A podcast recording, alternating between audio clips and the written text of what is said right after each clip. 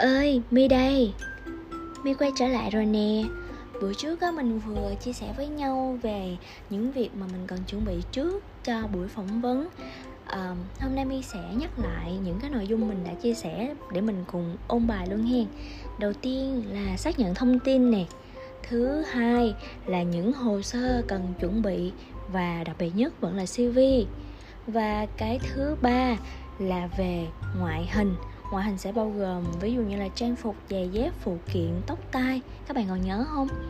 Và thật ra phần này á, lần trước My vẫn quên một chi tiết mà cũng khá là nhiều bạn nữ quan tâm, có hỏi My là có nên trang điểm khi đi phỏng vấn hay không. My nghĩ là cái chuyện mà trang điểm, các bạn nữ trang điểm để cho mình đẹp hơn là một cái điều hết sức bình thường, gần như là mỗi ngày rồi. Và thật ra ngay cả bây giờ khi mà đi làm á, các bạn nữ cũng gần như là trang điểm nhẹ mỗi ngày để đi làm thôi. Thì mình nghĩ khi mà mình đi phỏng vấn á, mình có một cái sự chỉnh chu để đến gặp nhà tuyển dụng cũng là chuyện hết sức bình thường, cho dù bạn có là sinh viên đi chăng nữa. Thì thật ra trang điểm mà đâu có phân biệt tuổi tác đâu. Chỉ là các bạn lưu ý mình trang điểm nhẹ nhàng thôi, theo kiểu gọi là tự nhiên nè, có thể là trong sáng, trong trẻo một tí xíu, chứ đừng có cố trang điểm theo gọi là quá đậm nè, hay là quá sexy, hay là quá già dặn. Thì My nghĩ chắc là nó cũng không phù hợp lắm. Rồi cũng có bạn hỏi My là chị ơi, em không có biết trang điểm và từ hồi nhỏ giờ em chưa từng trang điểm bao giờ hết, thì em không trang điểm có sao không? Thì chắc chắn là không sao rồi. Tại vì điều các bạn không làm, điều các bạn không thích thì đâu ai ép các bạn được. Nhưng mà nếu như được á, mình không có trang điểm mà mình cố gắng mình tô tí xíu son thôi. Nghe My nha, tô một tí xíu son thôi. Con gái mà thật sự là bình thường á, hiếm ai mà gọi là có một cái cơ thể, một cái cơ địa tốt mà để có một cái môi hồng hào sẵn hết. Thì thường môi mình lúc nào cũng rất là nhợt nhạt, hoặc là tái, hoặc là giống như My bây giờ là sử dụng nhiều son quá là môi thâm luôn rồi. Cho nên là My thật sự là ngoài người nhà ra là chắc chắn My hứa My không bao giờ My để cho bất kỳ ai người ngoài mà nhìn thấy cái môi gọi là môi mà không có son của My đâu. Tự ti lắm, mình cảm giác mình xấu như nào ấy. Trong công ty My là mọi người hay trêu với nhau là đứa nào mà không có son thì nhìn mặt giống như là cá chết trôi á. Vui thôi, nhưng mà nếu như được á, bạn cứ thử một tí xíu son ha. Con gái mà có tí xíu son nhìn cũng duyên dáng hơn, thì mình sẽ một phần nào đó cái đối phương cũng sẽ thiện cảm với mình hơn. Mà nếu như trong trường hợp mình đang đi ứng tuyển vào một cái vị trí mình gọi là sao ta, cũng yêu cầu về ngoại hình, ví dụ như là vị trí lễ tân ở các công ty đi, thì hầu hết cũng cần các bạn nữ có ngoại hình và cũng cần trang điểm một tí. Thì ở cái đoạn này thì các bạn buộc phải, mình nghĩ là các bạn buộc phải dành thời gian để mình trang điểm nhẹ tí xíu rồi. Tại vì không phải là ngày hôm nay thì sau này mình đi làm mình cũng sẽ phải làm cái chuyện đó hàng ngày thôi. Thì mình cố gắng mình ghi điểm trước ngay từ ban đầu, đừng để mất cơ hội ha. Công việc thứ tư cần phải làm á, mình nghĩ cái này nó rất là nhỏ xíu luôn mà nhiều bạn nghĩ sẽ nó sẽ không có quan trọng, nhưng mà My vẫn khuyên là mình cần quan tâm, đó chính là tìm đường. Mình tìm cái địa điểm mà mình sẽ đến tham gia phỏng vấn, và mình xem cái lộ trình đi từ nhà mình đến đấy là đi qua những đường nào, đi ra sao, rồi có kẹt xe hay không. Rồi nói chung là những cái lưu ý về đường xá, tìm kiếm đường như thế nào. Trường hợp mình không có biết cái chỗ đó nó nằm ở đâu á, thì về cơ bản á, mình vẫn hãy search trên Google Maps. Nếu như mình không biết thì mình có thể hỏi bạn bè của mình, gọi là những đứa nào mà xa lộ đường phố sẽ rất là rành đường xá, có thể chỉ mình. Và trong trường hợp mà gọi là đường khó quá thì mình có thể nhờ bạn đưa đi, hoặc là mình đi xe buýt, hoặc là mình đi Grab gì đó. Thì mình nghĩ là mình cái chi tiết này rất là nhỏ, thì mình nên gọi là chủ động á. Tại vì cái này nó giống như gọi là cái bản năng sinh tồn cơ bản á. Mình thấy có nhiều bạn thấy cái địa chỉ xong rồi có, thứ nhất á là hỏi, nghĩa là hỏi công ty là ủa chị ơi cái đường này đi làm sao. Thì My thấy nói chung là nó cũng không đáng để mình đặt cái câu hỏi đó với nhà tuyển dụng. Cái thứ hai nó là chính vì có những bạn không tìm đường trước, không sợ đường trước á, xong rồi á, bị ngày hôm sau á, bị đi lạc nè, hoặc là không dự trù được thời gian, đi bị trễ giờ nè. Nói chung là có rất là nhiều lý do, và mình thấy nó phát sinh từ cái chuyện đơn giản nhất là mình không biết đường. Thì cái kỹ năng này nó rất là cơ bản luôn. Vì vậy mình đừng có để một cái chuyện hết sức nhỏ xíu gọi là giết chết cái cơ hội của mình nha các bạn ơi. Bây giờ tìm đường xong rồi đúng không? Bây giờ sẵn cái máy tính đó, sẵn cái điện thoại đó, các bạn giúp My tìm mọi thông tin về cái công ty mà ngày mai mình sẽ đi phỏng vấn. Nói chung tất tần tật, càng nhiều thông tin càng tốt. Xem trên website của họ nè, xem trên Facebook nè, YouTube hay là TikTok. Nói chung là những cái trang mạng xã hội nào mà công ty có thì mình cố gắng khai thác hết. Và những thông tin đó mình có thể tìm hiểu cơ bản, ví dụ như là lịch sử hình thành nè, gọi là cái ngành nghề của công ty, cái mô hình công ty như thế nào, các cái sơ đồ tổ chức, rồi lịch sử hình thành và phát triển. Nói chung là những cái cột mốc quan trọng của công ty. Rồi công ty có những công ty con hay không, gọi là cái hệ thống của công ty á, rồi các chi nhánh, các văn phòng đại diện ở miền Nam thôi hay là Bắc Trung Nam hay là như thế nào. Nói chung là biết được càng nhiều thông tin càng tốt. Và mình có thể xem thông qua những cái website, thông qua Facebook thì mình có thể biết được về cái gần như là cái văn hóa, mình cảm được một phần nào văn hóa của công ty đó, về nhân sự, về con người các thứ. Nói chung là tìm hiểu những cái giá trị, và nếu như được mình có thể quan tâm về cái giá trị cốt lõi của công ty đó là gì. Thông tin về công ty thì thật sự rất là nhiều và rất là dài, thì mình không thể nào mà mình học thuộc hết được, trừ khi đó là một cái công ty mà bạn đã ấp ủ một cái, nuôi dưỡng một cái mong muốn là sẽ apply vào từ rất lâu rồi, và mình theo dõi một chặng đường dài thì mình sẽ biết được rất là nhiều, gọi là nuốt hết từng chữ luôn. Nhưng mà đối với những cái thông tin công ty mà mình mới biết đây, hồi mới được mời phỏng vấn tức thì á, thì mình chưa có thời gian để nghiên cứu. Thì các bạn giúp My là mình xem những cái thông tin nào mà gọi là cái cột mốc giá trị, một cái bước ngoặt đối với cái sự phát triển của công ty chẳng hạn, hay là những cái thông tin cơ bản nhất, hoặc là một cái điểm nào đó mà bạn thật sự tâm đắc. Nói chung là một cái chi tiết rất là đắt giá, và mình có thể lựa chọn trong cái quá trình mà trao đổi phỏng vấn á, mình có thể nói cái chi tiết đó ra để họ biết là mình đã có quan tâm về công ty rồi. Và cái đoạn này á, các bạn tổng hợp thông tin á, thì mình tổng hợp làm sao mà để cho khi trong cái trường hợp á, mà mình được hỏi là em đã biết gì về công ty của anh chị rồi, thì mình vẫn có một cái bài, gọi là một cái bài tổng quan mình đã soạn sẵn rồi, để mình nói được em đã biết được công ty như thế này đã được thành lập từ lúc nào, rồi bây giờ đã được bao nhiêu năm, đã trải qua những cột mốc nào đó, kiểu như vậy. Thì mình có thể soạn theo một cái cách nhìn, những cái thông tin mà mình tâm đắc, mình thích, và mình cảm thấy mình có thể nhớ được những thông tin đó ha. Nãy giờ là thông tin về công ty ha.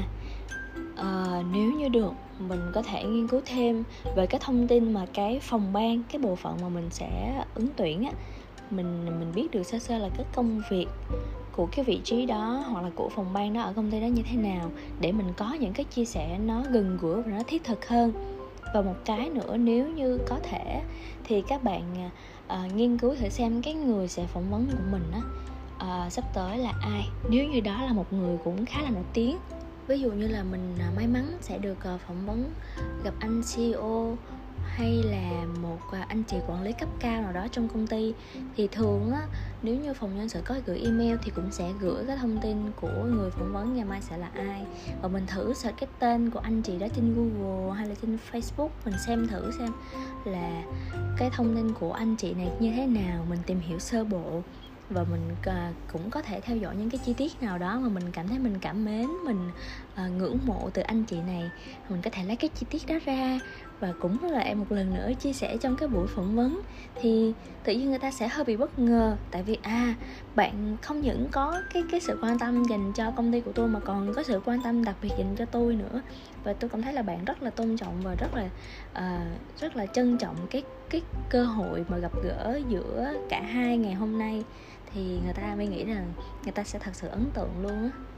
Thêm một ý nữa cần phải chuẩn bị, đó chính là kịch bản phỏng vấn. Ở đây là mình sẽ tự hình dung ra những cái câu hỏi cơ bản nhất mà nhà tuyển dụng thường hay hỏi. Nếu như các bạn không biết thì các bạn có thể tham khảo trên mạng cũng được. Mà thường những câu nó sẽ rơi như kiểu là em có thể tự giới thiệu bản thân em không? Điểm mạnh, điểm yếu của em là gì? Kiểu như vậy. Thì những câu đó nói chung là các bạn có thể search trên mạng những câu hỏi trước đó, và mình sẽ tự soạn sẵn những câu trả lời. Có một dạng giống như kiểu mà mình ôn thi gì đó, mình tự ôn trước, mình tự tập luyện trước cái câu trả lời để mình sẵn sàng, gọi là giống như là không phải gọi là học tủ, nhưng mà ít ra có một cái sự chuẩn bị á, thì mình đỡ phải lắp bắp ú a ú ớ hay là bị để cái thời gian chờ nó quá lâu. Và đặc biệt My nghĩ là trong hầu hết các buổi phỏng vấn thì thường luôn có cái câu là tự giới thiệu bản thân. Thì cái phần này á, cũng là cái phần mà mình thể hiện cái thần thái này, cái sự tự tin của mình, và cái cột mốc để mình tạo ấn tượng với nhà tuyển dụng.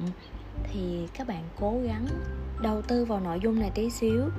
Và khi mà tự giới thiệu bản thân á, thì chắc chắn là chúng ta đừng nên lặp lại những nội dung đã có ở trên CV rồi.